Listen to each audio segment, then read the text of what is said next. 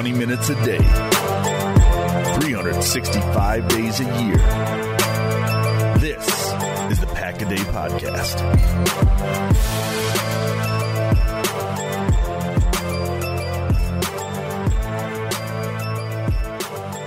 What is up, Packers fans? Welcome back to another edition of Pack a Day Podcast. This is the 230th edition of Pack a Day Podcast. I, of course, am your host, Jacob Morley. You can find me on Twitter at Jacob Morley. I am unfortunately not joined by my co host, Ross Uglem, as he is actually covering North Dakota State basketball in the Summit League Championship tonight. So Unfortunately, I'll be flying solo tonight, but a lot of interesting stuff has gone down today in the NFL, so I'm really excited about this episode. Now, some people like to call this part of the NFL season speculation season. And that's exactly what we're going to get into tonight is I want to speculate on a few different topics that have actually happened um, in the NFL and some whispers that I'm hearing about what the Packers might be doing in the free agent market. But before we get to that, let's go over some housekeeping type items. Now, the Packers were pretty idle today in free agency. And now I'm recording this. It is Monday evening at 8 o'clock. So hopefully, by the time you're listening to this, not too much has happened. Or hopefully it has. Who knows? Um, but as of right now, 8 p.m. Central Time, in the division, the Packers have not done anything besides cut Antonio Morrison. That is the only move they have made free agency wise. They've did, they've done some housekeeping items such as you know ex- like picking up Jake Kumerow's option and and those types of things. They're exclusive rights free agents. They have got some of those guys on the books. But within the division now, Detroit had quite the day. Um, just going over briefly what they did. Danny Amendola signed him one one year, four point five million. Justin Coleman, the cornerback, four years, thirty six million. They picked up the tight end uh, Jesse James from Pittsburgh. Uh, contract stuff's not available for him yet. And then their big splash today, really one of the big splashes in the NFL, was Trey Flowers, the the edge player that they got from New England. Now he got a five year deal that's rumored to be between 16 and 17 million a year. Very big deal. Um, we'll see how that plays out for them. Trey Flowers is a really nice player for New England. There are some whispers that you know Bill Belichick's getting the best out of these guys, and is Matt Patricia going to be able to do that in Detroit? Will definitely be an interesting storyline to follow this year. Chicago did a couple things. They signed Mike Davis just recently, the running back from Seattle, and then they also signed the cornerback Buster Skrine Screen from the Jets, I believe. Uh, three years, sixteen point five million. So nothing too major there on the on Chicago's front. Minnesota just you know they kind of re-signed a couple guys like the Packers did, um, but other than that, that's really all the happenings that's gone on in the NFC North. Now, some big signings that have just recently happened that the Packers may have been interested in. Landon Collins got a absolutely ludicrous deal from Washington, and if you saw that deal, I mean it's you know five year, eighty four million. He's going to be getting fourteen and a half million a year. That is such a large amount of money for a safety like Landon Collins. And Landon Collins is a nice player. Don't get me wrong but I would have been sick to my stomach to see those contract details if that's what the Packers decided to do. So, Brian Gutekunst, nice job. Way to sit that one out. Uh, we'll let Dan Snyder have to deal with that in a couple of years. He might be available again because I don't think he's going to play up to that contract. Um, another big one that just happened was Tyrann Mathieu to the Kansas City Chiefs, and he got a, another really nice deal, uh, about 14 million a year which we're starting to see the, the safety market, which the Packers are going to be in on, has become quite increased this year. It's not going to be the, you know, you get good players for 8.5 million a year. Uh, it looks like the the bar has been raised a little bit on the safety market. Now, there's a lot of safety still available, and a couple we're going to get to in a second here. And we'll also talk about how Tyrann Matthews signing with the Kansas City Chiefs may affect the Packers. Um, but two guys that have been rumored to be around Green Bay, and two guys that I think a lot of people are interested in bringing into Green Bay, are one, Earl Thomas, who's still on the market. Now, the r- most recent rumor we're hearing about him is, you know, he wants to be a Dallas Cowboy, but the Cowboys just do not have the capital to pay him to be a Dallas Cowboy. They want him to come in for eight to nine million a year. That's just not going to happen. He's the best safety on the market right now, and Landon Collins and Tyrann Mathieu just went for 14 million a year. So the rumor is Earl Thomas wants a two-year, 30 million dollar contract which obviously for those of us that are good at math, that's 15 million a year. And if I'm the Green Bay Packers, I think that's a bargain. If you look at the way Mike Pettine's defense was run last year, they ran they ran basically a cover one single high safety 68% of the time last last season. And what Earl Thomas can bring to a team is he's right now the best cover one safety in the league. He's probably the best one in the league for the last several years. So bringing him in on a $15 million a year contract to me would, would absolutely be worth it. I would have given him that contract today. I, I would have had him in Green Bay. I would have had him signed. So we'll see what what happens, what transpires with that. Hopefully, you know, something happens with him in the next couple days, and I'm sure it will. Hopefully, it's the Green Bay Packers on the other end of that phone telling him to fly in and, and sign the contract. We shall see. He could be a potentially, you know, defense. I mean, he could completely change the defensive culture in Green Bay, and I, am here for it. That would be such a blast to have Earl Thomas in Green Bay. Pair him with the young guys like Kevin King and Jaire Alexander. I think you would have the the makings of a very formidable defense. But the other guy that's that's really interesting is actually the it's not Dee Ford, it's the other edge rusher from Kansas City. Justin Houston was released yesterday. Now the timing of that was a little bit weird because uh, you want to talk about speculation season. Why would Kansas City release one of their edge players and kind of saturate the market for the edges when there's teams out there that they're trying to trade Dee Ford to? Now, Justin Houston is 30 years old. He hasn't really been healthy the last couple years, but when he is healthy, he's a dang good player. And he is someone that obviously has connections with the Green Bay Packers because Mike Smith, the the new pass rushing coach, is in Green Bay now. And Mike Smith is probably one of the driving forces to try to get Dee Ford in Green Bay. So you would have to assume that Mike Smith is in the ear of Brian Gutekunst. He's in the ear of Mike Pettine talking about getting one or both of these guys in Green Bay. And what a what a turnaround! What a crazy turnaround that would be to get the two edge rushers from literally the worst defense in football last year. But the one thing they did do well was get after the quarterback. So if they could bring some, some type of that to Green Bay, that would be a, certainly a welcome addition. I don't know what Justin Houston um, is is asking for. Uh, he's coming off a pretty big contract. I don't know if he's been humbled by getting released or not. Sometimes those guys, you know, want uh, kind of a one year prove it deal. But Justin Houston, like I said, he's also 30 years old. He might be looking for some, you know, some more stability, a two or three year deal. And I don't know if the Packers are willing to give them that him that type of deal with his injury history. So that's an interesting one to keep an eye on for for sure. But another guy that obviously has been in the news for Green Bay is Dee Ford. And some news kind of came out about him today. Obviously, the Packers and the 49ers are the two teams that are really interested in Dee Ford. So, a couple of reasons why they may have backed off today. And if you don't, if you don't know what I'm talking about, there Albert Breer had a story today, basically talking about how Green Bay and San Francisco are backing off, and they kind of want to see how the free agent market settles, how the dust settles, who becomes available, things like that, before they kind of want to circle back to the Dee Ford trade talk. And we'll talk about that in just a second. I think that's a really smart move on both of their parts, and there's a few reasons why. Um, but I think there's a couple reasons as well why talks could have stalled between Green Bay, San Francisco, and Kansas City. One, the most obvious one is I think I just honestly think that whatever Kansas City's asking for, they don't want to give it up. Uh, the the talk is that Kansas City wants a second round pick, and with Dee Ford, with if you get the 2018 version of Dee Ford, absolutely you pull the trigger on that. But Dee Ford is not a super clean free agent prospect he's got a lot of baggage. So I, I, I can see why the teams may be hesitant to give up such draft draft capital like that and then turn around and have to pay the guy. Um, so I could absolutely see why they're they're backing off on this and they're kind of getting into a staring contest with the Kansas City Chiefs um, because the Chiefs are saying, "Hey, we want to keep him. We'll just keep him, play him on the tag."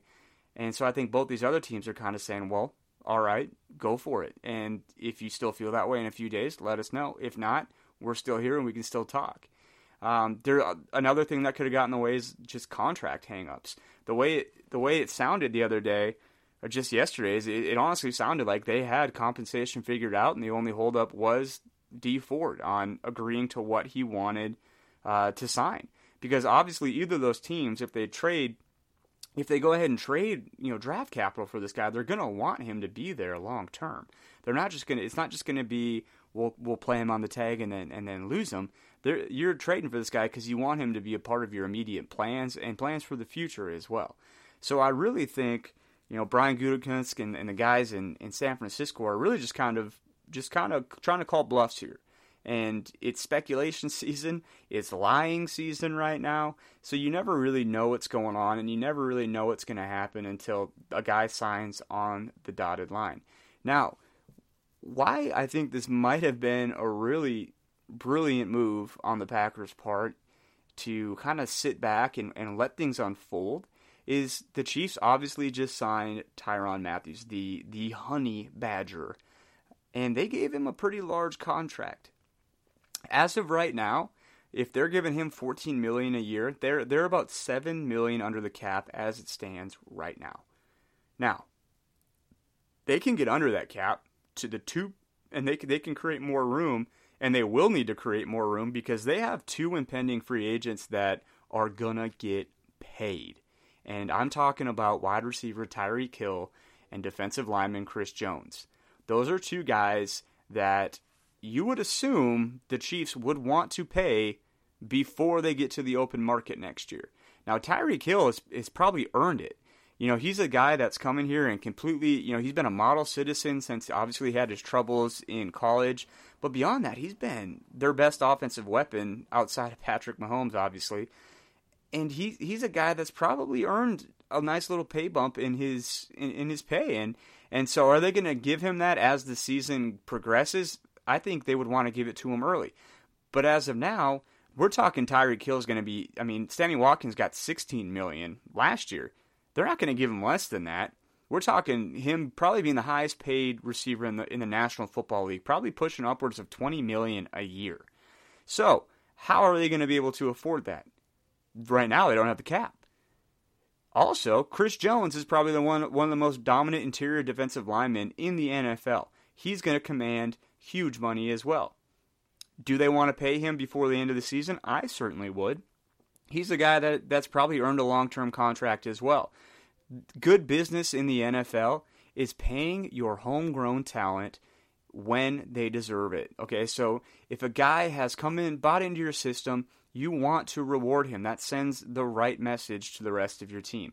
You want to do that. So, would the Chiefs be willing to wait it out the whole year, not extend those guys, let them hit the open market? Because 2020 they have plenty of cap. So once that rolls over, they could they could pay them then. But they wouldn't want to do that.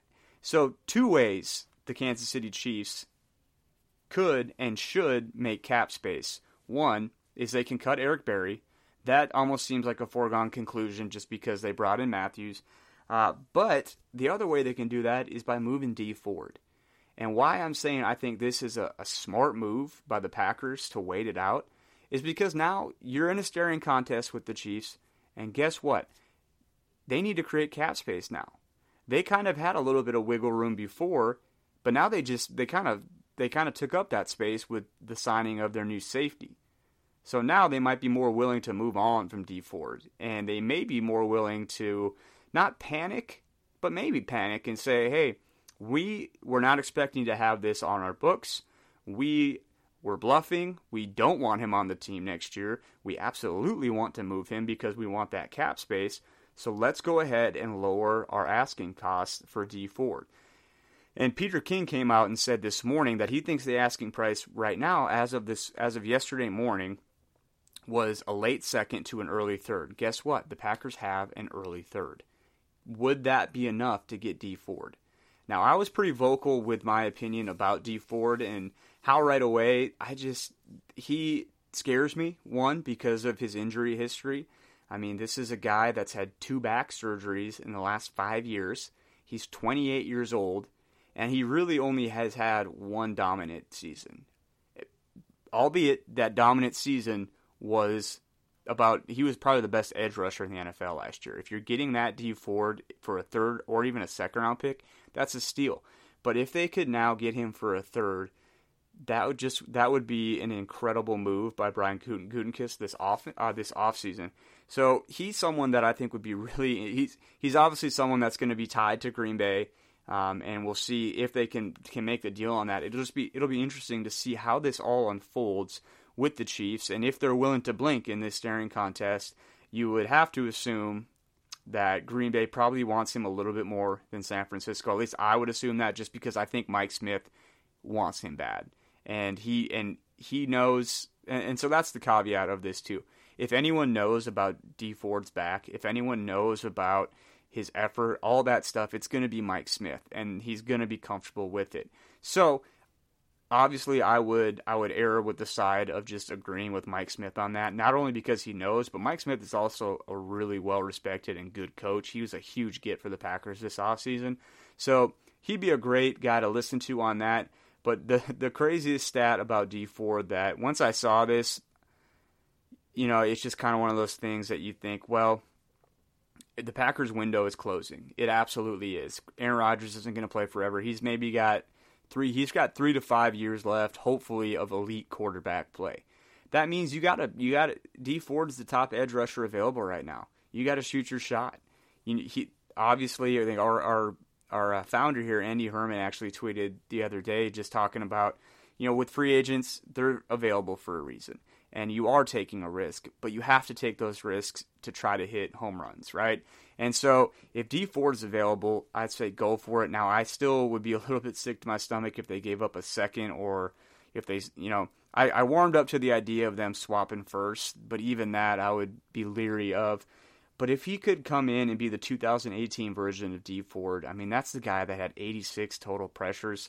And if you didn't know, that's more than Clay Matthews, that's more than Nick Perry, that's more than Kyler, Kyler Fackrell combined. Yeah, let that sink in. So, could Dee Ford be a guy that can come in and be a difference maker? Absolutely. Could he come in and be a guy that blows up in their face, gets hurt, or reverts back to the Dee Ford of his previous career? Yeah, that could happen too.